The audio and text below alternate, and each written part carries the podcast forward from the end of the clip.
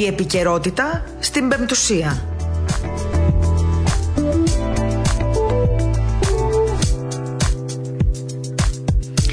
Καλησπέρα σας, αγαπητοί ακροατές. Είναι Πέμπτη σήμερα, 10 Δεκεμβρίου. Η ώρα είναι 2 και 5 πρώτα λεπτά μετά το μεσημέρι, μετά τις 2.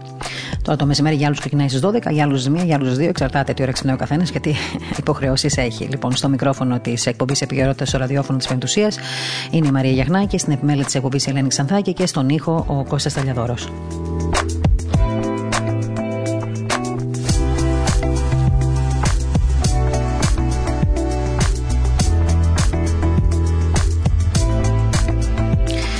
Η εβδομάδα σιγά σιγά φτάνει στο τέλος της. Αύριο είναι η τελευταία μας εκπομπή για αυτή την εβδομάδα. Μια εβδομάδα πάλι έτσι γεμάτη ήταν από θέματα που κυρίως αφορούν βεβαίως το θέμα της υγείας. Κυρίως το θέμα της υγείας. Για άλλους προέχει υγεία γενικότερα η σωματική, για άλλους η ψυχική, η πνευματική. Πάντως η υγεία γενικότερα είναι καλό να υπάρχει σε όλα τα επίπεδα, διότι έχουμε πει όταν διαχωρίζουμε τη σωματική από την πνευματική και την ψυχική υπάρχει πρόβλημα.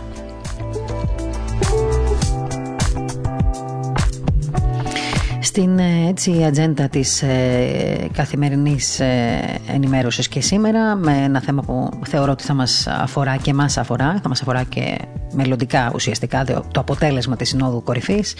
Ξέρετε ότι οι ευρωτουρκικές σχέσεις θα είναι και στο δείπνο των ηγετών. Θα δούμε ποιοι ζητούν κυρώσεις και ποιοι όχι. Υπάρχουν κάποια στρατόπεδα, το είχαμε πει από την αρχή, ότι κάποιοι θα είναι πολύ κοντά στο να μην δοθούν κυρώσεις στην Τουρκία και κάποιοι άλλοι πάλι α, θεωρούν απαραίτητο κάτι να γίνει επιτέλους με την ε, Τουρκία, ότι πρέπει να επιβάλλουν κυρώσεις κατά αυτής της χώρας. Θεωρείται βέβαια ότι στις τοποθετήσεις τους ο Γάλλος ε, Πρόεδρος Εμμανουέλ Μακρόν και ο καγκελάριος της Αυστρίας Σεμπάστιαν Κούρτς θα ζητήσουν σκληρότερη στάση απέναντι στην Τουρκία και στο ίδιο μήκος κύματος αναμένεται να ταχθούν επίσης και το Λουξεμβούργο, η Σλοβενία, η Σλοβακία, Ολλανδία και οι Βαλτικές χώρες. Δεν χρειάζεται να σας πω ότι μια υπιότερη στάση ζητάει η Γερμανία, η Ισπανία και η Ιταλία αλλά και με τη Μάλτα και την Ουγγαρία να τάσσονται στο πλευρό τους.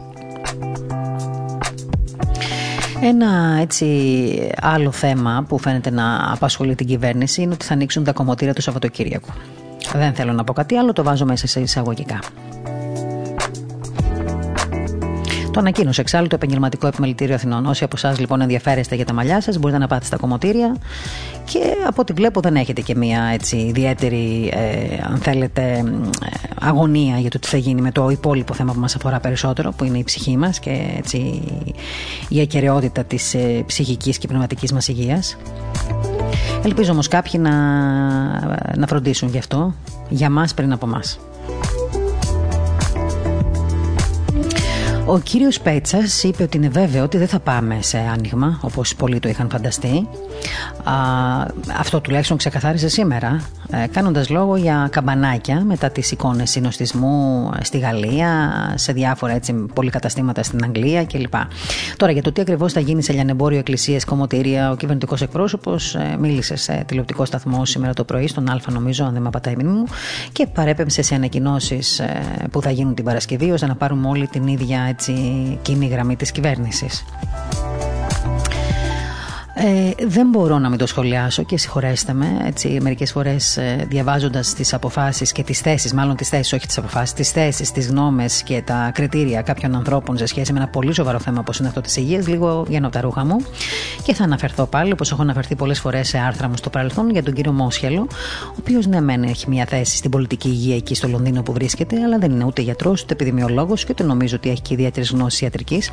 Παρ' όλα αυτά τον βλέπω πάλι να, έτσι, να τραβάει μπροστά και να καταρρύπτει τα επιχειρήματα των αντιεμβολιαστών με μια ανάρτησή του για την Ελαρά και τον Bill Gates που έκανε στα social media τα δικά του, στα κοινωνικά δίκτυα.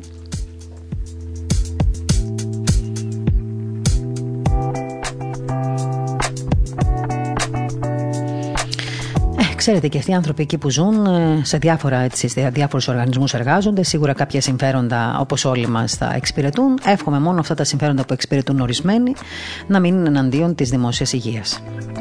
Γιατί ξέρετε και η παραπληροφόρηση και η λάθος πληροφόρηση για τόσο μεγάλα θέματα κάποια στιγμή θα πρέπει να τιμωρείται κιόλας.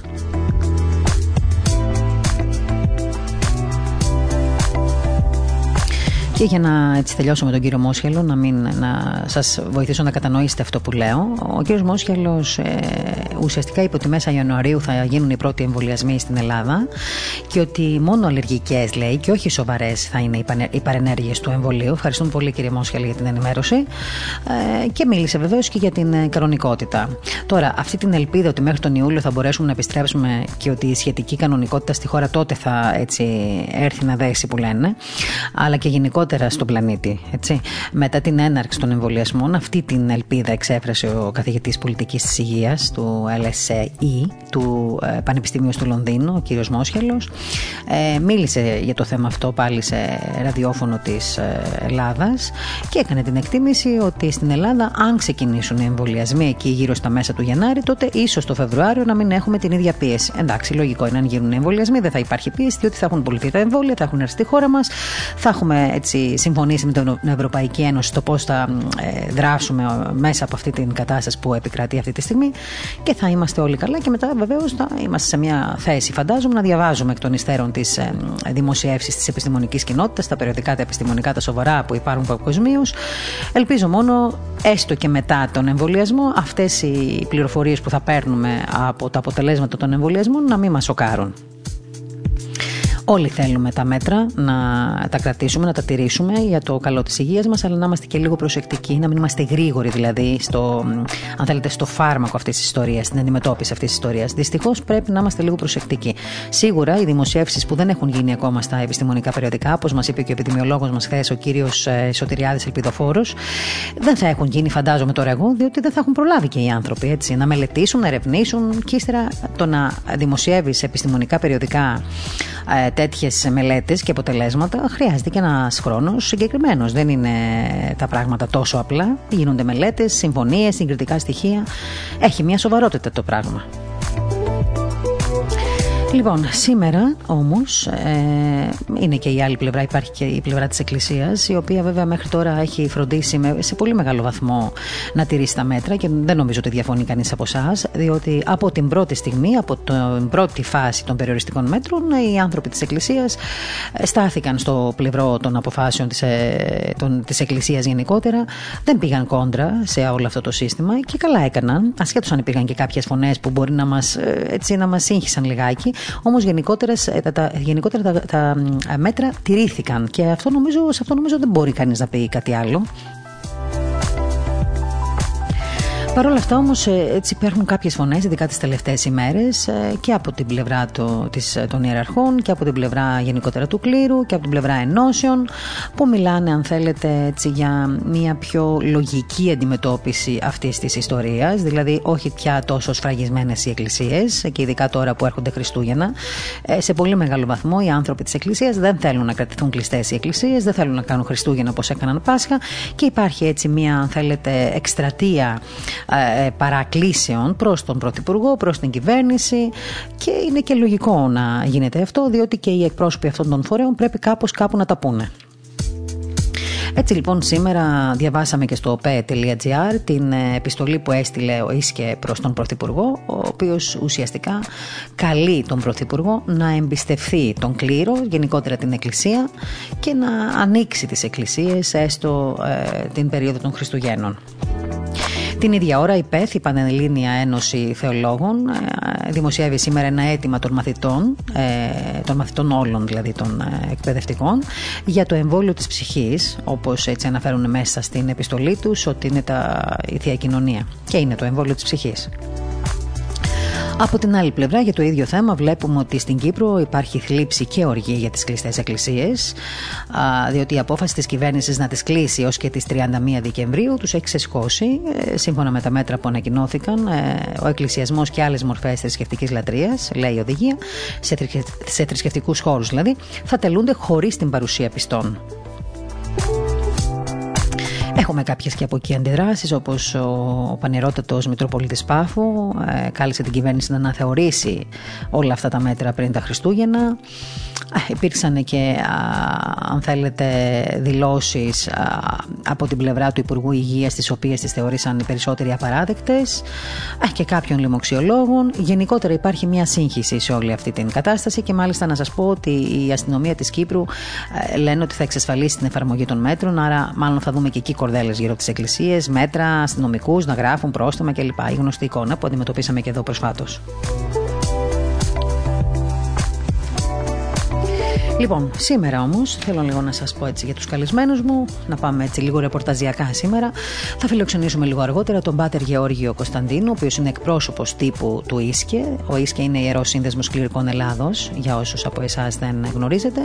Να μιλήσουμε για αυτή την επιστολή που στείλανε στον Πρωθυπουργό. Θεωρώ ότι πρέπει να δώσουμε έτσι βήμα και σε αυτούς τους ανθρώπους. Κάνουν τον αγώνα τους. Οι περισσότεροι από αυτούς είναι εφημέρει ενορίε.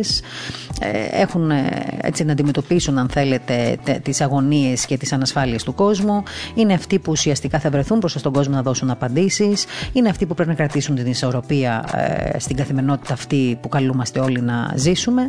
Άρα νομίζω είναι, είναι οι άνθρωποι της πρώτης γραμμής. Ε, και όχι μόνο, ε, λίγο αργότερα θα πάμε και μέχρι την Κύπρο και θα ε, ασχοληθούμε με ένα θέμα που αφορά τα κατεχόμενα που μας έχει έτσι πληγώσει και στεναχωρήσει τις τελευταίες ημέρες. Όλοι διαβάσαμε για τη βεβήλωση του, ε, του Ερού Ναού του Αρχαγγέλου Μιχαήλ στο Λευκόνικο. Ε, εκεί είχαμε έτσι ένα πανηγυράκι. Το συνηθίζει άλλωστε η Τουρκία να στείλει διάφορα πανηγυράκια και εκθέσεις σε ναούς, εξοκλήσια. Καλά, μην δείτε πώς έχουν κάνει τα εξοκλήσια γενικότερα στα κατεχόμενα, αλλά έχουν μετατραπεί σε στάβλους, τα ξέρετε αυτά. Οι εικόνες έχουν έτσι βεβηλωθεί. Άλλες, ε, άλλα εκκλησάκια και κυρίως τα εξοκλήσια έχουν καταστραφεί, έχουν γίνει αποθήκε, άλλα, άλλα γίνονται πάρτι. Τα έχουμε ζήσει δυστυχώς τα τελευταία χρόνια σε πολύ μεγάλο βαθμό αυτό. Ε, αυτά. Όμως, ε, επειδή η κυρία ε, Ζήνα Λισάνδρου Παναγίδη, η οποία είναι δήμαρχος του Λευκονίκου, ε, είχε μια έτσι. Ε, διατύπωσε μια έντονη αντίδραση για την απόφαση των τουρκοκυπρίων γυναικών να οργανώσουν ένα παζαράκι στην αναστηλωμένη εκκλησία του Αρχαγγέλου Μιχαήλ. Θα την ακούσουμε και εκείνη να μας μιλάει γι' αυτό. Το Λευκόνικο είναι ένας ηρωικός τόπος, που δυστυχώς βεβαίως έχει βεβαιωθεί σε πολύ μεγάλο βαθμό και όχι μόνο η εκκλησία του Αρχαγγέλου Μιχαήλ. Έτσι να ακούσουμε και τη φωνή από τα κατεχόμενα της Κύπρου μέσω της κυρίας Ζήνας Λισάνδρου, να δούμε και πώς πονάνε και αυτοί οι άνθρωποι. Έχουν αφήσει τα σπίτια τους, έχουν αφήσει τα χωριά τους, έχουν αφήσει τις εκκλησιές τους. Δεν είναι εύκολο πράγμα να βλέπεις εσύ μετά από τόσα χρόνια που έχεις φύγει από εκεί και τα έχεις εγκαταλείψει όχι γιατί ήθελες, αλλά γιατί σε ανάγκασαν να τα βλέπεις και σε αυτή την κατάσταση. Γιατί μιλάμε και για ιερούς χώρους. Θέλω όμως ε, να ξεκινήσω ε, από ένα θέμα που θεωρώ και ότι είναι και επίκαιρο από κάποιο βιβλίο που ε, έχει εκδοθεί το τελευταίο καιρό η οποία λέγεται Λεσβιακή Φάλαγγα Παύλα Ιστορία των Προγόνων μας. Και σε πολύ λίγο θα φιλοξενήσουμε τον κύριο Άγγελο Μουζάλα ο οποίος είναι εκδότης του συγκεκριμένου βιβλίου το βιβλίο το έχει γράψει η κυρία Κωνσταντίνα Βάκα Κυριαζή η οποία ασχολείται με την τοπική ιστορία της Λέσβου και ιδιαίτερα με την περίοδο της απελευθέρωσης του 1912 και στο πρόσφατο αυτό βιβλίο λοιπόν ε, θα έλεγα ότι έχει πραγματοποιήσει μια εξαντλητική μελέτη για τη λεσβιακή φάλαγγα η οποία συστάθηκε στη Νέα Υόρκη στις 31 Οκτωβρίου του 1912 αμέσως μετά την κήρυξη από την Ελλάδα του πολέμου με την Τουρκία. Ήταν ένα σώμα λεσβίων ε, εθελοντών ε, το οποίο αποτελούταν από 210 άνδρες οι οποίοι στρατολογήθηκαν με σκοπό να απελευθερώσουν την πατρίδα τους στη Λέσβο. Θα έλεγα ότι αυτή όλη η ιστορία δημιούργησε μια ιδιαίτερη αίσθηση στους Αμερικανούς πολίτες, η οποία εκφράστηκε με πολλαπλά σχετικά άρθρα σε εφημερίδες μεγάλης κυκλοφορίας των ΗΠΑ. Και μάλιστα ενθουσιώδης υπήρξε και η, επίσημη, η υποδοχή μάλλον της λεσβιακής φάλαγγας στην Ελλάδα. Η δράση της λεσβιακής φάλαγγας διήρκησε ένα έτος κατά τους Βαλκανικούς πολέμους και ο ιδρυτής και οι οργανωτές της, καθώς και οι άνδρες της λεσβιακής φάλαγγα, ξεχάστηκαν στην πορεία του χρόνου. Ωστόσο, η παρουσία της ε, ως εθελοντικό σώμα παρέμεινε ως ιστορία στη μνήμη των λεσβίων. Μετά από 100 χρόνια από την απελευθέρωση του νησιού και τη σύσταση της λεσβιακής φάλαγγας, αυτοί οι άνθρωποι μέχρι τότε τουλάχιστον στο σύνολό τους, ήρωες παρουσιάστηκαν με τα ονόματά τους στη Λέσμου στο συνέδριο Ιστορίας που πραγματοποιήθηκε στη Μυτιλίνη, νομίζω το 2012, αν δεν με άπατα η μνήμη μου, για τα 100 χρόνια απελευθέρωσης του νησιού. Τώρα, για το σκοπό του βιβλίου, το περιεχόμενο του βιβλίου, το πώς κουμπώνει στο σήμερα αυτή η ιστορία, το πόσο επίκαιρο είναι, θα μας τα πει ο κύριος ε, Άγγελος Μουζάλας, ο οποίος είναι εκδότης ε, της ε, συγκεκριμένης εκδοτικής εταιρείας που έχει έτσι, κυκλοφορήσει το βιβλίο. Ε, κύριε Μουζάλα, καλησπέρα. Ευχαριστούμε πάρα πολύ που είστε κοντά μας σήμερα. Ε, καλησπέρα και εγώ ευχαριστώ. Εκδότης Mythos Group, σωστά; Σωστά, ναι. Έχουμε ξαναμιλήσει και έχουμε παρουσιάσει πολλές φορές εμείς στο παρελθόν την ε, λεσβιακή φάλαγγα ιστορία των προγόνων μας. Αυτό το υπέροχο έτσι, βιβλίο. Ιστορία, δηλαδή, ένα, το έχω πει και εγώ αυτό, ότι πραγματικά αυτό αξίζει να γίνει και ένα βιβλίο ε, το οποίο θα, θα κυκλοφορεί στα βιβλία, για τους μαθ... στα, συγγνώμη, στα σχολεία. Και η συγγραφέας αυτού του βιβλίου που έκανε και τη μελέτη και την έρευνα σε συνεργασία μαζί σας είναι η κυρία Κωνσταντίνα Βάκα Κυριαζή. Σωστά. Λοιπόν, θέλω λοιπόν τώρα να μας πείτε έτσι λίγο για το περιεχόμενο του βιβλίου. Ναι, το περιεχόμενο του βιβλίου είναι μια περιγραφή για το τι συνέβη πριν το 1912 Αμερική όταν μια ομάδα Ελληνοαμερικάνων με καταγωγή από τη Λέσβο εμπνεόμενοι από τον ε, αρχηγό τους, τον κύριο Αθανασιάδη, ο οποίος είχε οροματιστεί να εκπαιδεύσει ένα εθελοντικό στρατιωτικό σώμα εξοπλισμένο και να σταλεί χωρίς να επιβαρύνει οικονομικά την Ελλάδα να έρθει για την μεγάλη ιδέα, την ιδέα του έθνους και να ενσωματώσει τα νησιά του Ανατολικού Αιγαίου στον εθνικό Και περιγράφει όλη την ε, πώς ξεκίνησαν, πώς εμπνεύστηκαν.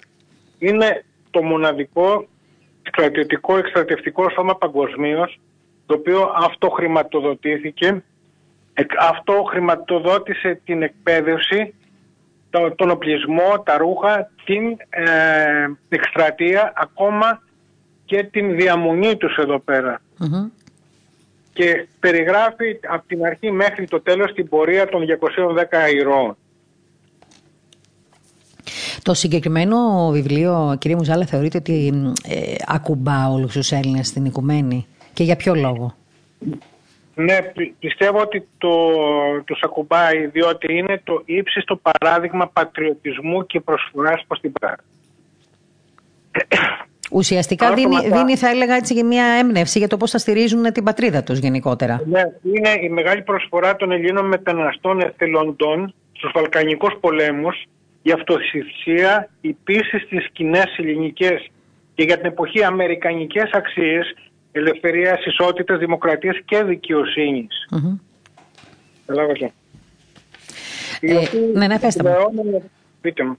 Όχι, συγγνώμη, σας διάκοψα. Συνεχίστε. Όχι, οι οποίοι πάνω σε αυτά, σε αυτά τα ιδανικά και γι' αυτό το λόγο το μεγαλείο του βιβλίου το οποίο ακόμα δεν έχει αναδειχθεί και αυτή είναι η προσπάθεια που κάνουμε το τελευταία, τον τελευταίο 1,5 χρόνο από τότε που το εκδώσαμε mm-hmm.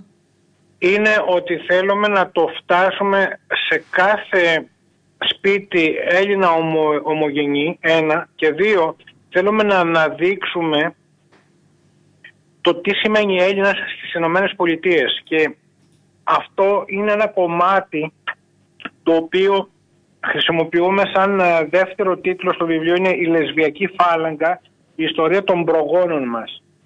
Και αυτό είναι μια έμπνευση που είχαμε εμείς σαν εταιρεία και η μεταφορά, δηλαδή ε, πιστεύουμε ότι έχουμε τμήμα, συμμετέχουμε στον αμερικανικό πολιτισμό μέσω αξιών και το άγαλμα της Αμερικής, της, ε, αυτό που λένε οι Αμερικάνοι the lady, το κεφάλι είναι ο Απόλλων.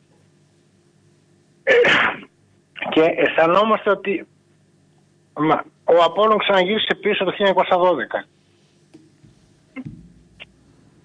Με τα ιδανικά τα, με τα, με τα ιδανικά της δημοκρατίας. Μάλιστα.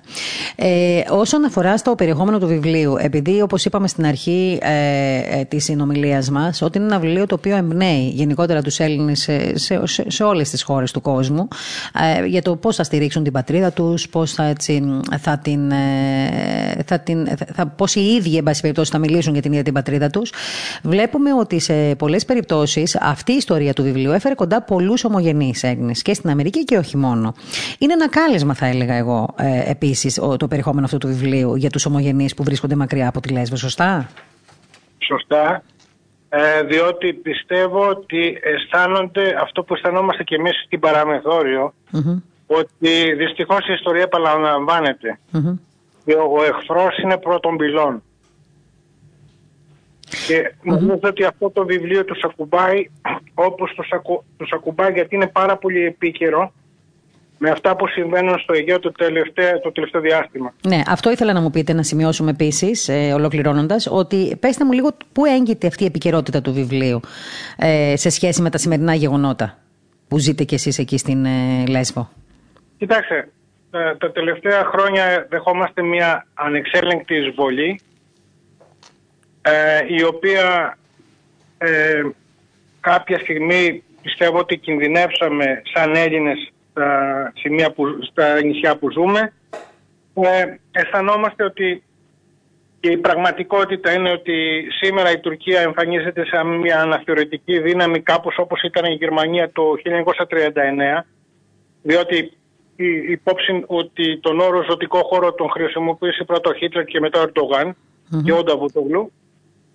Και δεχόμαστε μια επιθετικότητα και μια επιθετικότητα με τον νεοθω, νεοθωμανισμό πράγμα το οποίο πιστεύω ότι ε, ερεθίζει τα αντανακλαστικά των Ελλήνων ανά τον κόσμο πράγμα που δημιουργεί και αυτό το βιβλίο πάει κάπου συναισθηματικά και ακουμπάει όλα αυτά και δημιουργεί την ανάγκη να ξαναδιαβαστεί η ιστορία και να προφυλάξουμε τα πατρία Μάλιστα.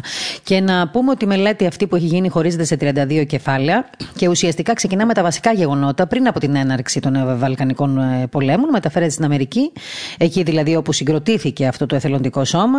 Και μέσα στο βιβλίο υπάρχουν και τα ονόματα αυτών των ανθρώπων, ε, των ανδρών δηλαδή της λεσβιακής φάλαγγας, ο οποίος ε, κατάλογος τέλος πάντων προέκυψε από έρευνα που έχει γίνει σε διάφορα αρχεία και κυρίως σε εφημερίδες και σε στρατολογικά μητρώα. Είναι πολύ σημαντικό το, το, το γεγονός ότι για την αξία του βιβλίου έγραψε και ο κύριος ε, Πέτρος Μολυβιάτης, ο τέο Υπουργός Εξωτερικών, αλλά και ο στρατής Χαραλάμπους, ερευνητής στρατιωτικής ιστορίας. Και χαίρομαι πολύ που ε, έτσι έχει πάρει αυτό το δρόμο αυτό το βιβλίο και εύχομαι πολύ σύντομα να τα ξαναπούμε, ε, βλέποντας ναι. περισσότερα στοιχεία από το θέμα της λεσβιακής φάλαγγας, ε, κύριε Μουζάλα. Ε, να σας ευχηθώ καλή διαδρομή σε ό,τι άλλο κάνετε. Νομίζω ότι θα γίνει και ένα ντοκιμαντέρ με αυτό σε σχέση με την λεσβιακή φάλαγγα, έτσι δεν είναι; Εμείς σαν εταιρεία έχουμε υποβάλει πρόταση στο Ελλάδα 2021 στο, στην παραγωγή ενός δραματικοποιημένου ντοκιμαντέρ το οποίο να ξεκινάει από τους πέντε σημερινούς δήμους στη Νέα Υόρκη ε, και να ξεκινάει η ιστορία, να, να δείξουμε την ιστορία των Ελληνοαμερικάνων που ξεκίνησαν και που κατέληξαν. Μάλιστα. Θα είμαστε λοιπόν... ναι. Θα ήθελα να συμπληρώσω κάτι. Πέστε μου.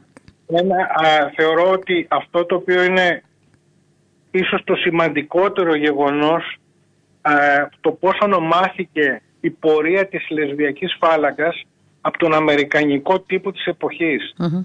Θεωρήθηκε σαν ο μεγαλύτερος μαραθώνιος της ιστορίας.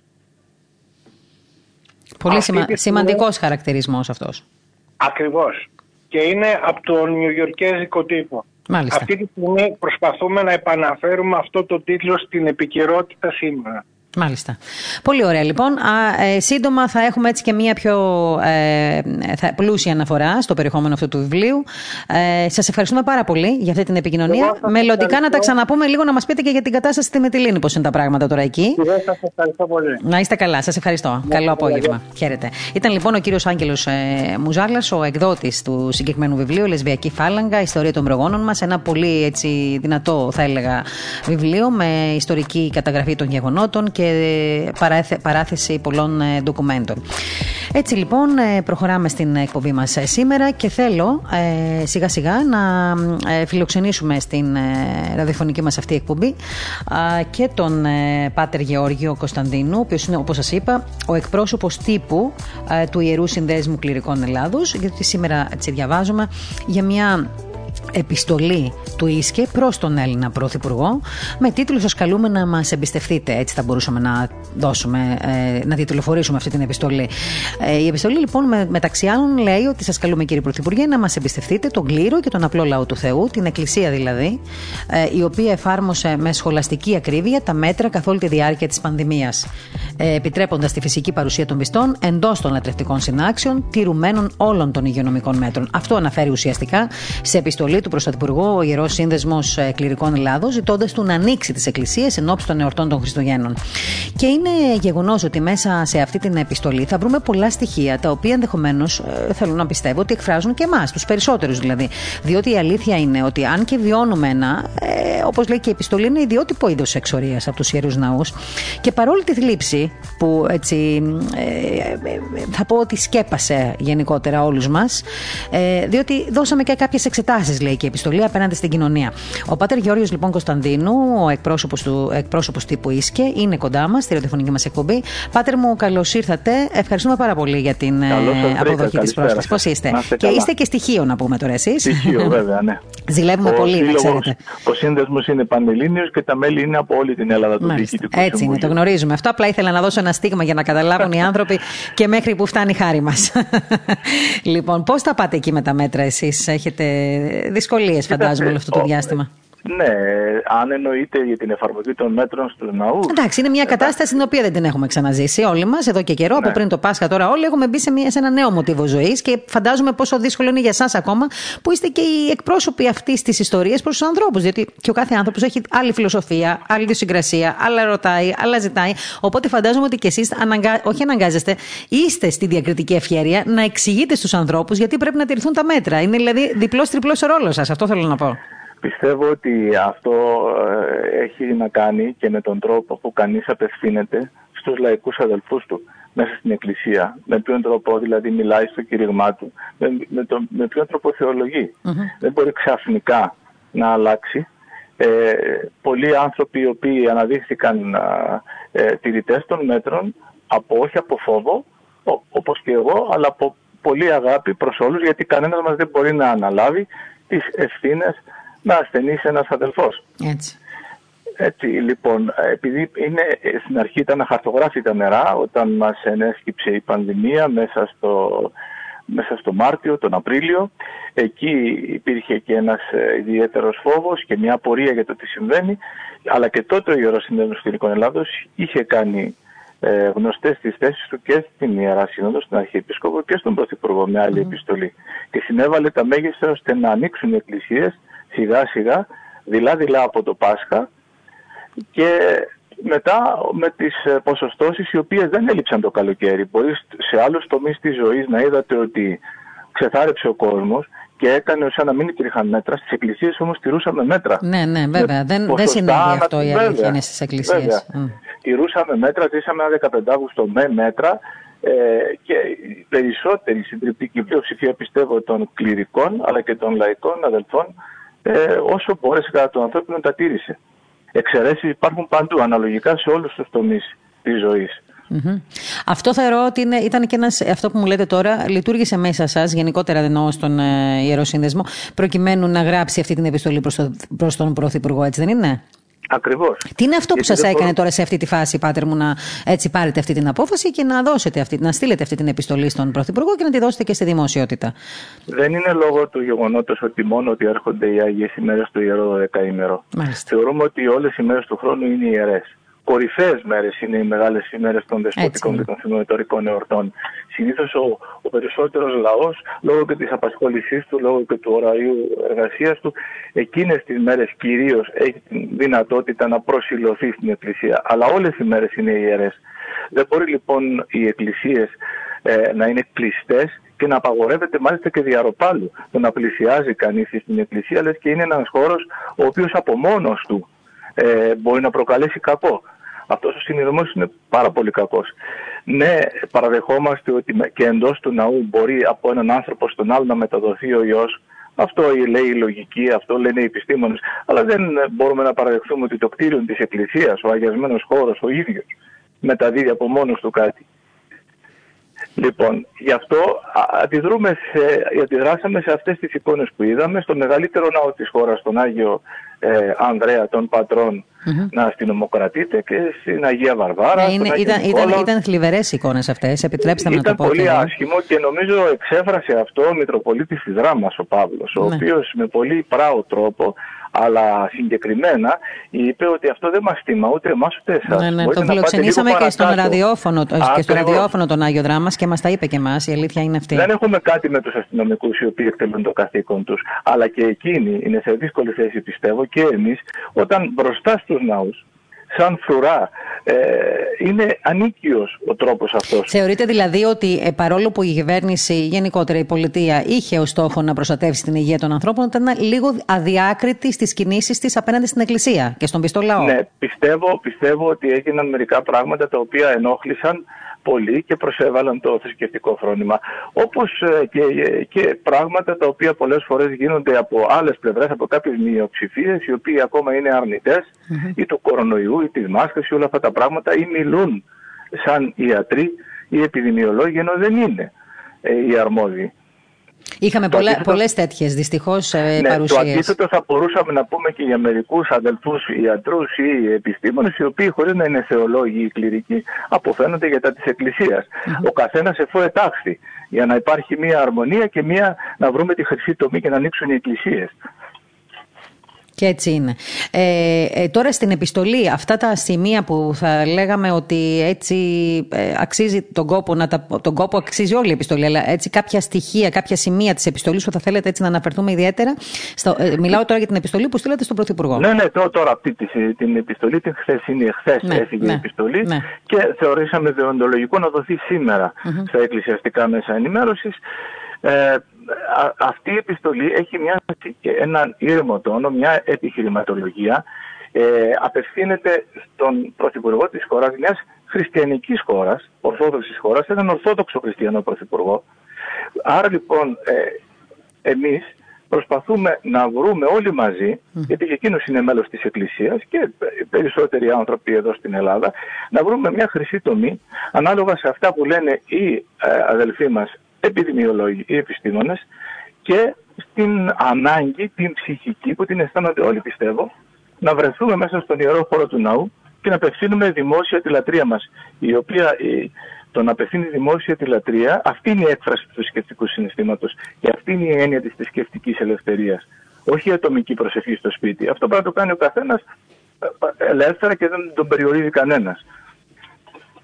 Ε, λοιπόν, έχουμε μια επιχειρηματολογία η οποία βέβαια ε, είναι και από νομικής πλευράς ότι δεν μπορεί τα μέτρα να είναι, ε, πρέπει να είναι αναλογικά, να υπάρχει δηλαδή αναλογικότητα στα μέτρα και, ε, και μια ισότητα. Δεν ζητάμε κάποια ιδιαίτερη μεταχείριση, να εξαιρεθεί δηλαδή η Εκκλησία και να γίνει κάτι διαφορετικό για εκείνη. Ε, και, φαντάζομαι ότι, και φαντάζομαι ότι αυτό το σημειώσατε διότι ε, ε, βλέποντας την, την ώρα μάλλον που οι ναοί είναι ε, κλειστοί ή οι ιερές ακολουθίες θελούνται και κλεισμένων των θυρών από την άλλη πλευρά υπήρξαν έτσι εξάρσεις του φαινομένου του συγκροτισμού ε, σε διάφορα σημεία ε, της πόλης και όχι μόνο Οπότε εκεί μοιραία κάνεις μία σύγκριση. Δεν μπορείς να μην κάνεις μία σύγκριση. Της έχει αναδείξει με τον ίδιο τρόπο, τι έχουν αναδείξει τα μέσα ενημέρωσης και δεν χρειάζεται εμείς να πούμε τίποτα παραπάνω σε αυτό. Ναι, ναι. Ε, δεν είναι κάτι δηλαδή το οποίο το, το εφεύραμε, υπάρχει δυστυχώς. Ε, εμείς λέμε ότι χωρίς να συγκρίνουμε την Εκκλησία με κανέναν τομέα της ζωής, γιατί αυτό δεν θα ήταν δεν είναι ας πούμε κάποια καταστήματα και η Εκκλησία. Αυτό είναι προσβλητικό και για την έννοια της Εκκλησίας που έχουμε μέσα στην, στο μυαλό και τη ψυχή μας. Δεν είναι η Εκκλησία άλλο ένα κομμάτι από τα πολλά κομμάτια της ζωής. Είναι η πίστη μας. Είναι κάτι διαφορετικό. Ε, εμείς λέμε ότι δεν πρέπει με τον τρόπο που ενεργεί η πολιτεία να υποτιμά και την ψυχή, το πνεύμα και να δείχνει την προτίμησή της μόνο στο σώμα και στην ύλη. Έναν, έναν παράξενο ας πούμε μονοφυσιτισμό θα το λέγα εγώ αυτό. Ο άνθρωπος είναι και σάρκα και πνεύμα και ψυχή. Και τα δύο θέλουν τροφοδοσία για να μην γίνουν καχεκτικά. Αυτό το παραδέχεται και η επιστήμη. Άλλος δεν θα ασχολούνταν η επιστήμη της ε, ψυχολογίας με την ανθρώπινη ψυχή και δεν θα έλεγε ότι αν δεν είναι υγιής είναι καχεκτικό και το σώμα. Μάλιστα. Και εσείς ουσιαστικά στην επιστολή αυτή, πατέρα μου, ζητάτε από τον Πρωθυπουργό, εάν παραταθεί η απαγόρευση της συμμετοχής των λαϊκών στη λειτουργία, ε, λέτε τουλάχιστον ότι έχετε τη γνώμη ότι δεν θα πληρούνται οι ανωτέρω προποθέσει που αναφέρετε στην ακριβώς, επιστολή σας. Διότι με την παντελή απαγόρευση, ναι, ε, σίγουρα καταστρατηγείται η αρχή της αναλογικότητα. Η αρχή της ισότητας. Η κρατική διοίκηση υποχρεούται να αντιμετωπίζει όμοιες περιπτώσεις με τον ίδιο τρόπο και να τηρεί δίκαιες ισορροπίες στον περιορισμό του δικαιώματος δικαιώματος της συνάθεσης. Επίσης είπαμε ότι όλα αυτά επιτρέπονται εκτάκτως. Όταν παραταθούν γίνονται πλέον καταχρηστικά. Πρέπει να εξευρεθεί ένας τρόπος. Γιατί είναι συνταγματικές ε, επιταγές αυτά τα πράγματα. Δηλαδή μπορεί να κατανοηθεί το έκτακτο, αλλά το έκτακτο έχει και ένα χρονικό ορίζοντα.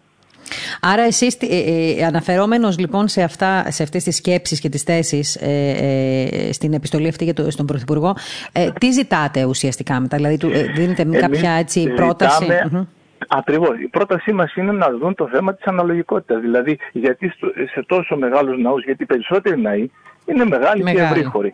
Δεν μπορεί να υπάρξει δυνατότητα συμμετοχής του λαϊκού στοιχείου. Πέραν δηλαδή του ιεροψάλτου ή του νεοκόρου ή κάποιου επιτρόπου και των λαϊκών αδελφών οι οποίοι διψούν και μας ε, δεχόμαστε συνεχώς τις ε, προκλήσεις τους, τις προσκλήσεις τους να τους ακούσουμε, να ακούσουμε τη φωνή τους. Λέει εσείς γεύεστε την χαρά της ε, Θείας Ευχαριστίας, γεύεστε τη χαρά της Θείας Λειτουργίας, γεύεστε τη χαρά του να είσαστε μέσα στο ναό. Είναι μόνο δικό σας ο ναός. Δεν είναι και των, των λαϊκού στοιχείου, των πιστών, αδελφών. Δηλαδή εσάς που με ακούτε τώρα, ναι. να είναι και δική σας. Ναός δεν είναι του ιερέως μόνο ή του Μητροπολίτου. Ακριβώς. Ούτε του προσωπικού του λεγόμενου το οποίο διακονεί μέσα εκεί. Δικαίωμα στον ναό του Θεού έχουν όλοι. Αυτό λοιπόν το αυτονόητο δικαίωμα εδώ έχει αρθεί. Έχει αρθεί και σε άλλες χώρες, και νομίζω ότι το είπατε και αυτό, δεν, δεν έχουν περιοριστεί μόνο σε αιτήματα τα οποία γίνονται παρακλητικά, έχουν καταφύγει και σε διεκδίκηση δυναμικά του δικαιώματος ε, στις ελευθερίες. Ε, όπως και έγινε και στην Αμερική, ήταν και η απόφαση των... Στην Αμερική έγινε στη Γαλλία, στη Γαλλία. Ε, που μάλιστα το ανώτατο δικαστήριο διέταξε την κυβέρνηση να ελαφρύνει τα μέτρα. Δηλαδή ναι. Ε, ε, δεν, ε, εμείς όμως, είπα το σκεπτικό, απευθυνόμαστε με τον τρόπο που πρέπει να απευθυνθεί μια εκκλησία η οποία είναι σε συναλληλία με την πολιτεία. Διακριτούς ρόλους, αλλά ε, με αυτή τη σχέση που ορίζει το ελληνικό σύνταγμα. Έτσι αισθανόμαστε. Ναι. Ζητάτε μια, δεν ζητάτε ευνοϊκή μεταχείριση, αλλά ισονομία και προστασία των δικαιωμάτων των πιστών. Ακριβώς. Ε, και λέμε στον Πρωθυπουργό ότι η, να μας δώσει το, τη δυνατότητα, όπως κάναμε και τον προηγούμενο καιρό, να α, διευθύνουμε εμείς τον τρόπο της στηρίσεως των μέτρων και να μας εμπιστευτεί σε αυτό. Τα στοιχεία εκείνα που αρνούνται περιορίζονται και τακτοποιούνται ανάλογα με αυτό που γίνεται και στην υπόλοιπη πολιτεία. Υπάρχουν οι περιορισμοί, οι ποινές και ορισμένα πράγματα. Εμείς ε, αυτά τα πράγματα δεν μας φοβίζουν, διότι εμείς τηρήσαμε από την αρχή και τη χρήση της μάσκας και τις αποστάσεις και την ποσόστοση των ε, ενωριτών μέσα στους ναούς μας, ανάλογα με τα τωριδονικά μέτρα. Μάλιστα. Ας ελπίσουμε να, έτσι να, ο Πρωθυπουργός να δώσει σημασία και να καταλάβει την, ε, το περιεχόμενο αυτής της ε, επιστολής, διότι είναι μια, θα έλεγα, πολύ διακριτική επιστολή, χωρίς ε, εξάρσεις και ακρότητες. Εκφράζεται το συνέστημα του πιστού λαού και την ανάγκη του και τον πόθο του και νομίζω ότι έπρεπε να γίνει και αυτή η επιστολή. Ο Πρωθυπουργός της Ελλάδας είναι συνομιλικός μου. Είμαστε 52 χρονών, κύριο. Είμαστε σε μια ηλικία που μπορούμε να καταλάβουμε και να αντιληφθούμε τον κόσμο γύρω μας, όσο και αν υπάρχουν συμβουλές ή άνθρωποι γύρω μας, οι οποίοι να μας πιέζουν ή να μας εισηγούνται άλλα πράγματα. Δεν νομίζω ότι μπορεί κάποιος να μας θολώσει ή να μας διαστρέψει την πραγματικότητα. Πρέπει αφού είναι πρωθυπουργός και τον ανέδειξε αυτό ο λαός, ο ίδιος είναι ο λαός του Θεού και ο λαός οι πολίτες που ψηφίζουν κατά αναλογία. Πρέπει λοιπόν να εκείνος να καταλαβαίνει και να έχει δίκο αότα όταν ακούει ε, φωνές αγνέ χωρίς ε, δόλο και χωρίς ε, κάποιο συμφέρον ιδιαίτερο. Εμείς δεν ζητάμε να ανοίξουν οι ναοί για το ευτελές πράγμα που λένε μερικοί εχθροί της Εκκλησίας για τα παγκάρια. Αυτό το πράγμα δεν πρόκειται ποτέ ε, να αυτές το κάνουν, οι φων... αυτές, πάτερ, αυτές οι φωνές... δεν είναι κερδοσκοπικού ναι, χαρακτήρως, ε, είναι, είναι μη κερδοσκοπικού. Ε, τον υπόλοιπο καιρό όλοι αυτοί οι άνθρωποι επενούσαν την Εκκλησία για το τεράστιο φιλανθρωπικό και κοινωνικό έργο που έκανε τον καιρό της κρίσεως της οικονομικής.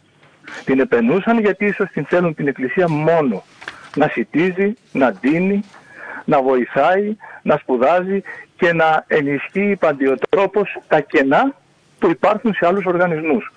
Αλλά η Εκκλησία δεν είναι μόνο αυτό. Ε, πάτερ μου, νομίζω ότι αυτό είναι κατανοητό πλέον αυτό που μας λέτε και η επιστολή βεβαίως υπάρχει δημοσιευμένη και στο Πρακτορείο Ορθοδοξία για όποιον θέλει να τη διαβάσει αναλυτικά. Τώρα θέλω να σας κάνω μια άλλη ερώτηση. Εσείς είστε ναι. στον, ζείτε στοιχείο. Ε, ναι. είστε, έτσι, έχετε τον κόσμο σας εκεί. Η Χίος είναι ένα νησί αρκετά μακριά από το κέντρο βεβαίως της Ελλάδας, ένα όμως πανέμορφο νησί. Θέλω να μου πείτε πόσο δύσκολο ή εύκολο ήταν εκεί στην περιοχή τη δική σας να δώσετε από την πρώτη στιγμή στον κόσμο να καταλάβει ότι είναι μια στιγμή, ότι είναι κάποιες δύσκολες στιγμές, τις οποίες τώρα και εμείς προσπαθούμε να δούμε πώς θα τις αντιμετωπίσουμε. Δηλαδή, είχατε αντιδράσεις, είχατε προβληματισμούς από τον κόσμο, σας κάνανε ερωτήσεις, υπήρξαν κάποιοι που αντιδρούσαν. Πώς το, πώς το διαχειριστήκατε έτσι εσείς ε, ως ιερέας της ε, Όταν ξεκίνησε η συζήτησή μας, σας είπα την προπόθεση. Ναι. Είναι ο τρόπος γενικά που έχεις ήδη προετοιμάσει το έδαφος. Ναι, αυτό εκεί θέλω να καταλήξω.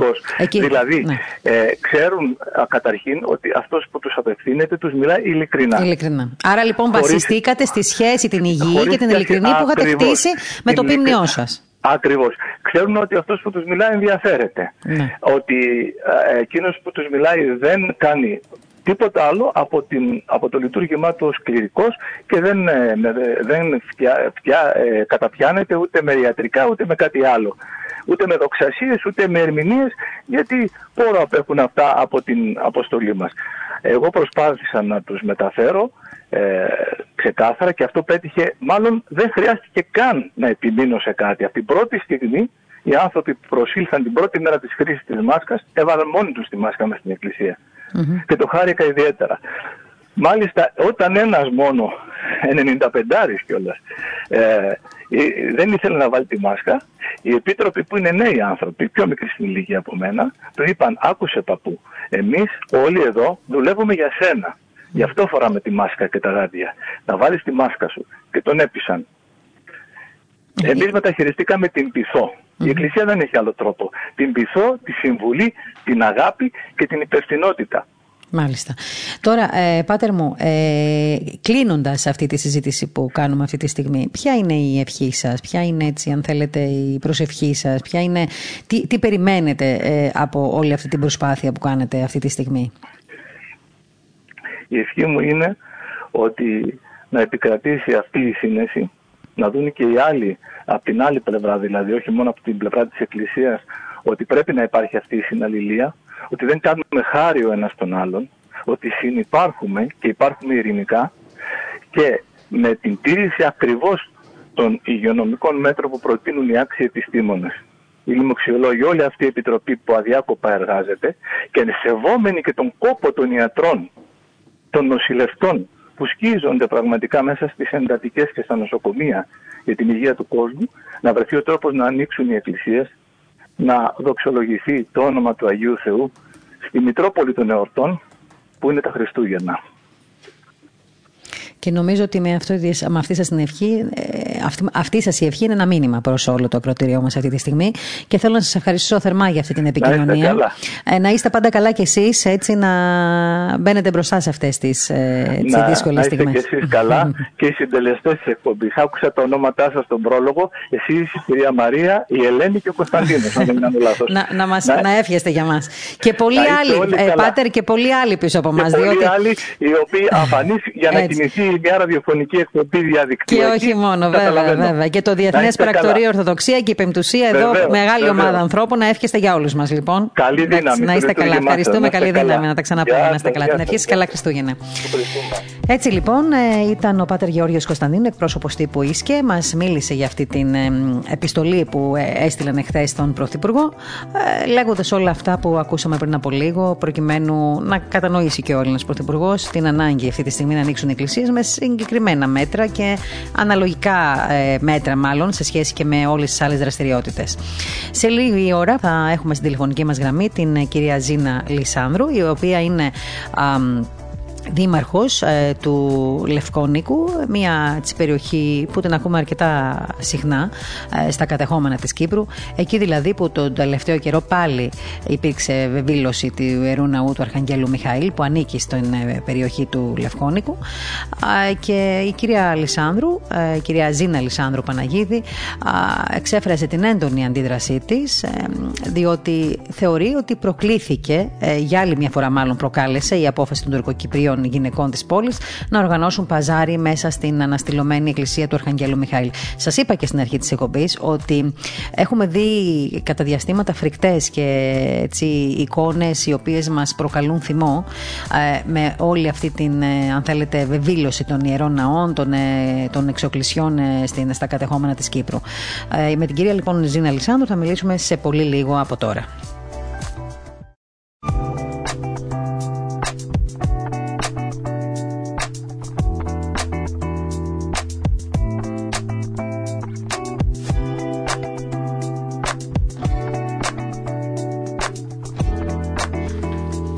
Είμαστε πάλι εδώ στην εκπομπή επικαιρότητα στο ραδιόφωνο της Πεμπτουσίας. Ε, ένα ραδιόφωνο που φτάνει σε όλα τα σημεία του χάρτη, ε, σε όλους τους Έλληνες που ζουν ε, στο εξωτερικό, σε όλους τους Έλληνες που ζουν στο εσωτερικό, στα νησιά μας, στην Παραμεθόριο, στην Ακριτική Ελλάδα, στο Αιγαίο μας, ακόμα και στους ναυτικούς μας που είναι μέσα στα πλοία και ταξιδεύουν αυτή την ώρα και που πάντα έτσι μας ακούν και όπω λένε και οι ίδιοι, κρατάμε και εμείς μια συντροφιά με έναν άλλο τρόπο, λίγο διαφορετικό από, τα, από τις άλλες ραδιοφωνικές εκπομπές σε άλλα ραδιόφωνα. Έχουμε, έχουμε ένα συγκεκριμένο φίλτρο και θέλουμε να το κρατήσουμε προκειμένου να μπορούμε έτσι λίγο, αν θέλετε, από μια άλλη πλευρά, να μπορούμε και εμείς να προσφέρουμε έτσι ένα μικρό λιθαράκι στην ενημέρωση όχι μόνο της εκκλησιαστικής δημοσιογραφίας, αλλά γενικότερα την ενημέρωση που αφορά το έθνος μας, την παράδοσή μας, τον πολιτισμό μας, τις επιστήμες μας και οτιδήποτε αφορά την ανθρώπινη ύπαρξη και κυρίως αυτές τις μέρες που είναι δύσκολες μέρες, πρωτόγνωρες για μας λόγω της πανδημίας, αλλά να αναδείξουμε αναδεικνύουμε και θέματα που αφορούν αν θέλετε ε, εθνικά ζητήματα, που αφορούν το έτσι, αίσθημα των ανθρώπων που έχουν αναγκαστεί να ζουν ως πρόσφυγες ε, στην ίδια τους την ε, χώρα λόγω του ότι όπως ξέρετε και εσείς πολύ καλά οι εκβιαστικές και έτσι, ε, πολιτικές διαφόρων χωρών όπως είναι και αυτή της Τουρκίας να δημιουργούν όλο αυτό το κακό προηγούμενο. Ε, σας είπα λοιπόν πριν ότι τις δύο-τρεις προηγούμενες μέρες είχαμε αναδείξει πάρα πολύ το θέμα της βεβήλωσης του Αρχάγγελου Μιχαήλ στο Λευκόνικο.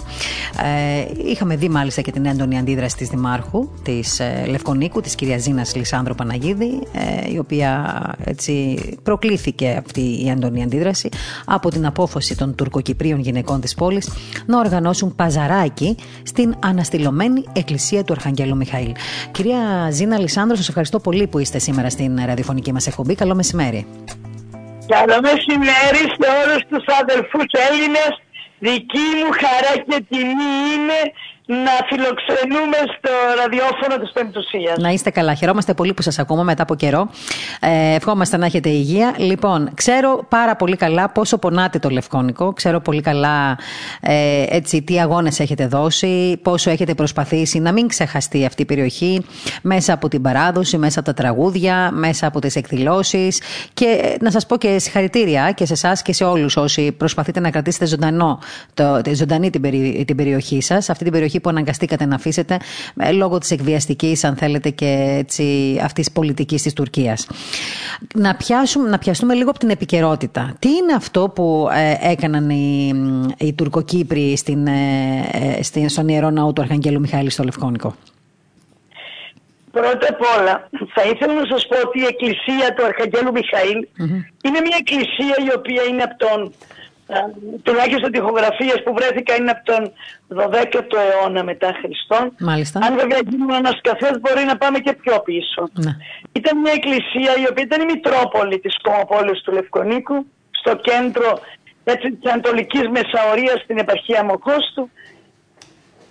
Αυτή η εκκλησία μας μετά από 40 χρόνια κατοχής ήταν έτοιμη να καταρρευσει Ήταν ένας ερηπιώνας και να είναι καλά υπάρχει μια δικοινοτική επιτροπή η οποία φροντίζει τις εκκλησίες με χρήματα βέβαια της Ευρωπαϊκής Ένωσης και, της, και των Ηνωμένων Εθνών. Αναστήλωσαν την εκκλησία μας, μας την παρέδωσαν το 17, ο στόχος ήταν να μπορούμε να λειτουργούμε τον Αρχάγγελό μας.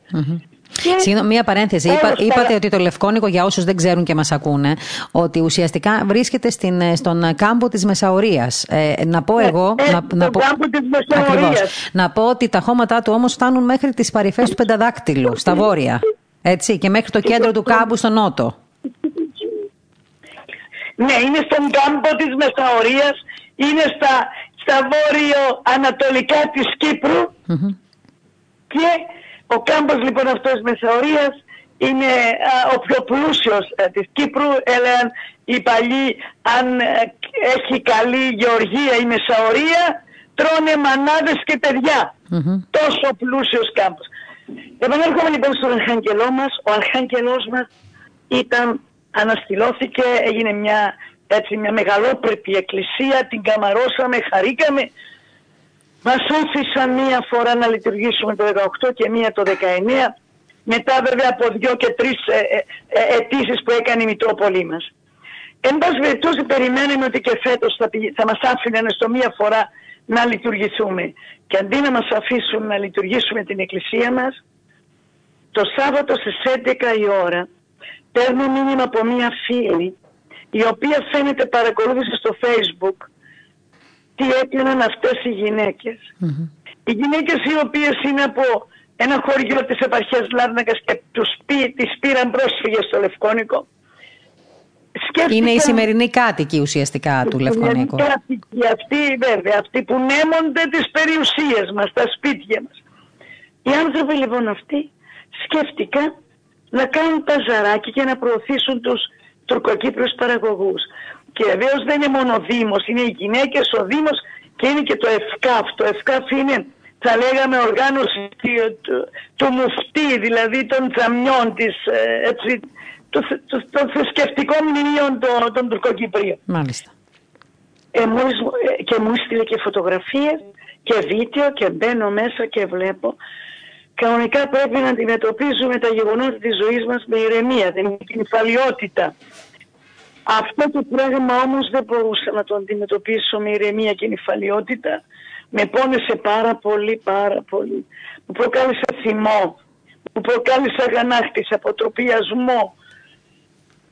Και αμέσως και εγώ το ανήχτησα στο δικό μου facebook και σε άλλες ε, σελίδες κοινωνικής δικτύωσης που αφορούν ε, το Λευκόνικο. Όπως καταλαβαίνεις αγαπημένη μου Μαρία, αντέδρασε πάρα πολύ ο κόσμος μου, οι συνδημότησές μου και οι συνδημότες μου. Αντέδρασαν, στεναχωρέθηκαν, θύμωσα γιατί ακριβώς μας προσέβαλαν το θρησκευτικό μας συνέστημα. Ο Αρχάγγελος μας είναι η μεγάλη μας αγάπη. Άρα προσέβαλαν τον Αρχάγγελό μας, μας προσέβαλαν εμάς πιο πολύ. Αν μας έβριζαν εμάς, αν μας βεβήλωναν οτιδήποτε τα σπίτια μας δεν ήταν τόσο μεγάλο το πρόβλημα. Και γι' αυτό αμέσως επικοινώνησα με, με τους πάντες. Ε, δηλαδή και με τους ευρωβουλευτές μας που είναι, στο, που είναι στις Βρυξέλλες και με την Μητρόπολη μας και με το Υπουργείο Εξωτερικών και με ξένες πρεσβείες και με τα Ηνωμένα Έθνη και με βουλευτές που ξέρουμε για να ο καθένας από το μετερίζει του, από τις γνωριμίες του να μπορέσει να μας βοηθήσει έτσι για να πιέσουν την Τουρκία. Και οι ευρωβουλευτές μας ετοιμάζονται τώρα να καταθέτουν, καταθέσουν ερώτηση. Αλλά και ο πρόεδρος μας και ο πρόεδρος θα το θέσω σε όλα τα διεθνή φόρα. Μαζί με το ζήτημα της Αμοχώστου βέβαια που ήταν και, και εκεί έτσι μια μεγάλη βεβήλωση και ρωσίλια για την Αμοχώστο μας. Να θέσουν αυτά τα θέματα ότι μας παραβιάζουν τα, τα δικαιώματά μας. Για άλλη μία φορά θα έλεγα. Ε, για πολλωστή φορά. για άλλη μια φορά δυστυχώς. Και αυτές είναι στιγμές που σίγουρα σας αγγίζουν και σας, ε, έτσι σας ε, γεμίζουν ένταση. Αυτό είναι γεγονός και μπορούμε να το καταλάβουμε κι εμείς. Ε, θεωρείτε ότι θα υπάρξει έτσι μια αντίδραση από πλευράς ευρωπαϊκής; Ε, βέβαια, ξέρουμε πολύ καλά και αυτό ας μην γελιόμαστε τώρα μεταξύ μας, ε, ότι η Τουρκία γενικότερα δεν ακούει και δεν υπακούει σε τέτοιες, αν θέλετε, ε, σε, σε τέτοιες απόψεις ούτε από την Ευρωπαϊκή Ένωση ούτε από διεθνείς οργανισμούς κλπ. Γενικότερα κάνει αυτό που κάνει πάντα, χωρίς να την ενδιαφέρει και την αφορά τι λένε οι άλλες πλευρές.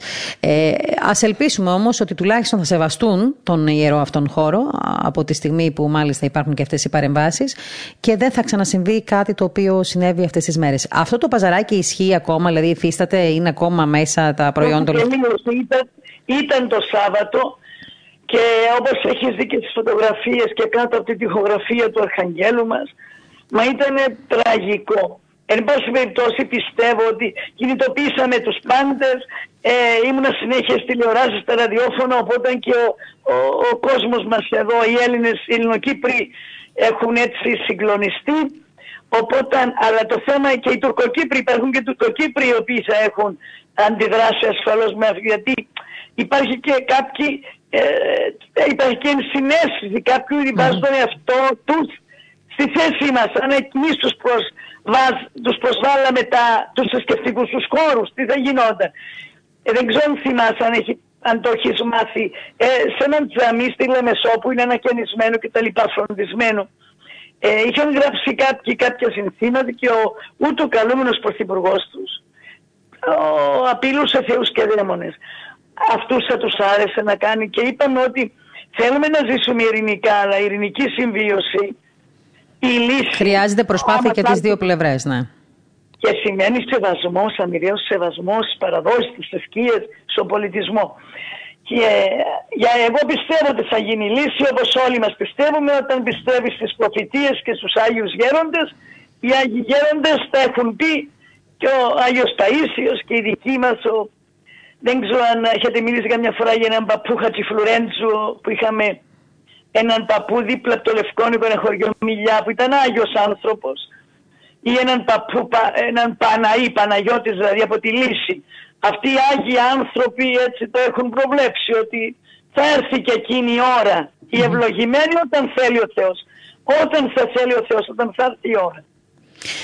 Και α, μακάρι να έρθει αυτή η ώρα. Το θέμα είναι το εξής, ότι τώρα μιλάμε βέβαια για τον Αρχάγγελο Μιχαήλ, αλλά ολοκληρώνοντας, να θυμίσουμε στους ακροατές μας ότι ε, ε, υπάρχουν, έχουμε πάρα πολλά παραδείγματα και λαιλασία ε, ελληνοκυπριακής ε, περιουσίας, εκκλησιών, αλλά και κλοπής.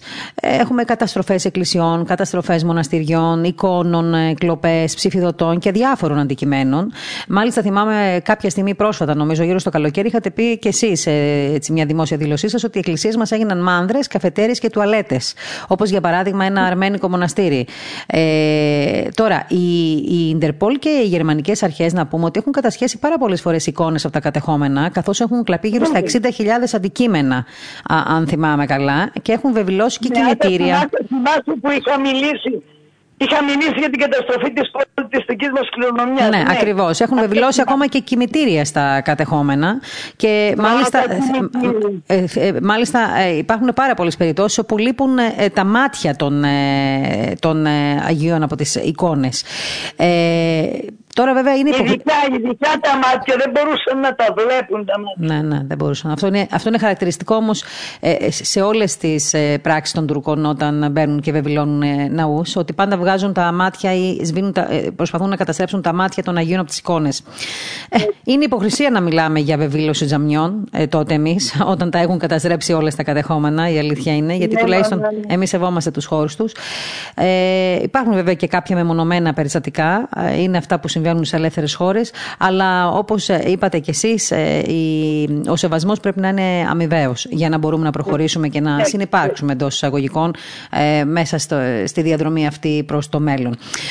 Κυρία Λισάνδρο, σας ευχαριστώ πάρα πολύ για αυτή σας την παρέμβαση. Κάποια στιγμή σας έχουμε υποσχεθεί, βέβαια, είδατε ότι τελικά μείναμε στις υποσχέσεις, γιατί δυστυχώς η πανδημία μας έχει έτσι λίγο πάει όλους πίσω.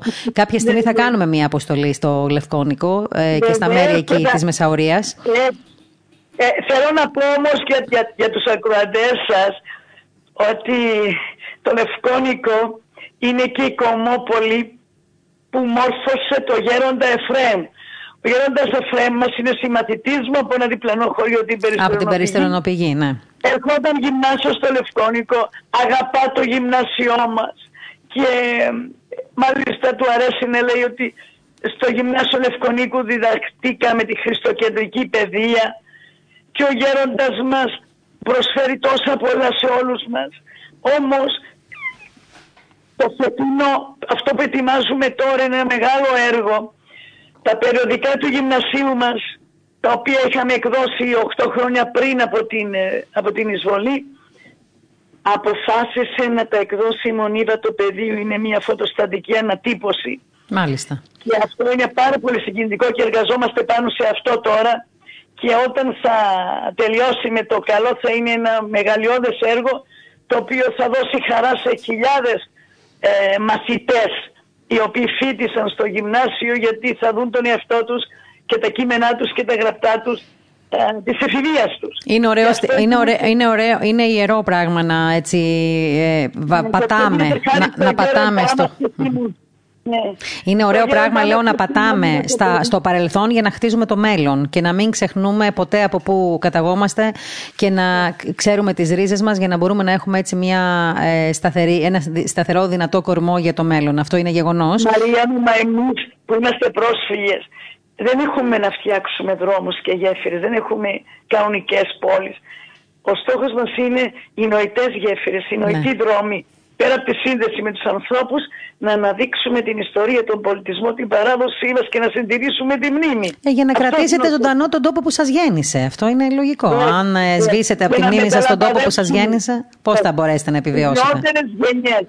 Και δεν υπάρχει χειρότερο από το να χάνεις τον τόπο που γεννήθηκες. Γιατί το, το, το, το φως του ήλιου, δεν υπάρχει πιο όμορφο ε, φως του ήλιου που βλέπεις από τον τόπο που σε γέννησε. Μάλιστα.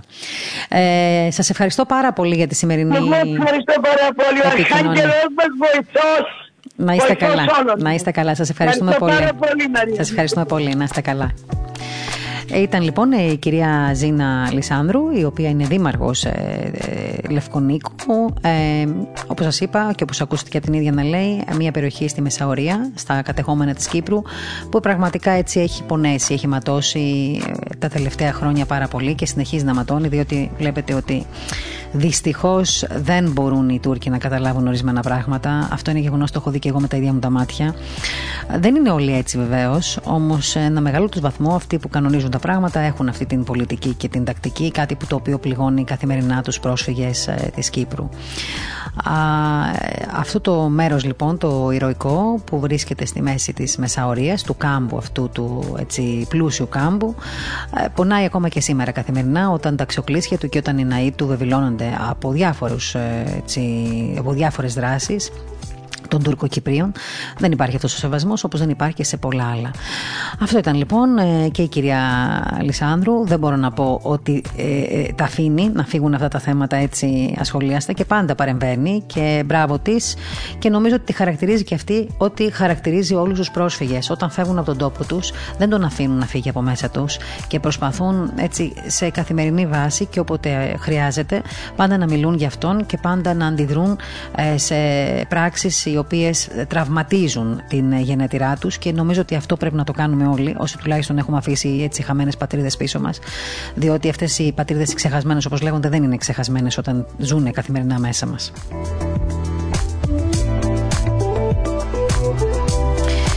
Και κλείνοντας, θέλω να σας αναφέρω έτσι μια τελευταία είδηση της στιγμής. Έχουμε ένα σαφές μήνυμα του Κωνσταντίνου Μητσοτάκη, του, συγγνώμη, του Κυριάκου Μητσοτάκη. Τι μου ήρθε τώρα να το πω, Κωνσταντίνο, από τις Βρυξέλλες.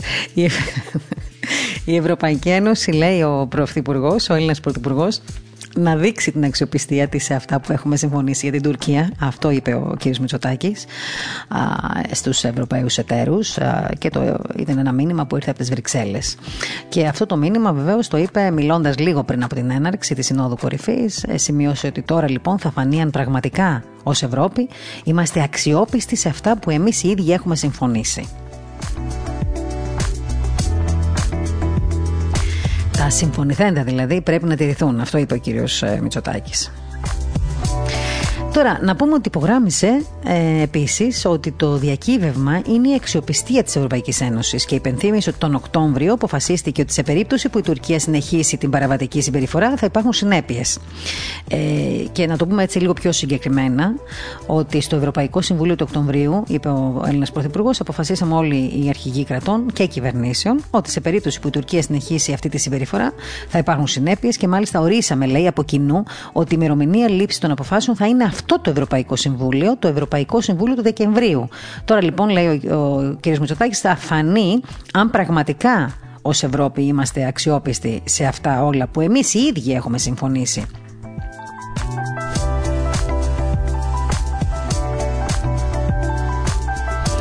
Βέβαια, στο τραπέζι βάζει και το, την κατάσταση στην Ανατολική Μεσόγειο και τις σχέσεις με την Τουρκία, της Ελλάδας δηλαδή με την Τουρκία. το μήνυμα νομίζω είναι ξεκάθαρο, το είπε ο ίδιος, η αξιοπιστία της Ευρωπαϊκής Ένωσης. Εγώ πάλι δεν νομίζω ότι θα ιδρώσει το, αυτή των Ευρωπαίων. Όσοι έχουν συμφέροντα με την Τουρκία είναι σίγουρο ότι δεν θα ζητήσουν κυρώσεις και θα το δείτε.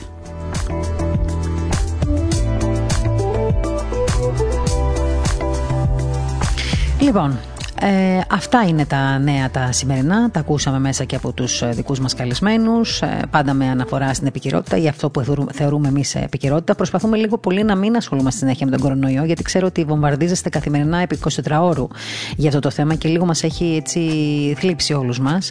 Να πάμε και λίγο σε μια κανονική καθημερινότητα ε, με άλλα θέματα. Όλοι έχουμε πάρει το μήνυμα ότι πρέπει να προσέχουμε. Α δούμε από εδώ και πέρα πώς θα σταθούμε στα πόδια μας, γιατί πρέπει να σταθούμε στα πόδια μας.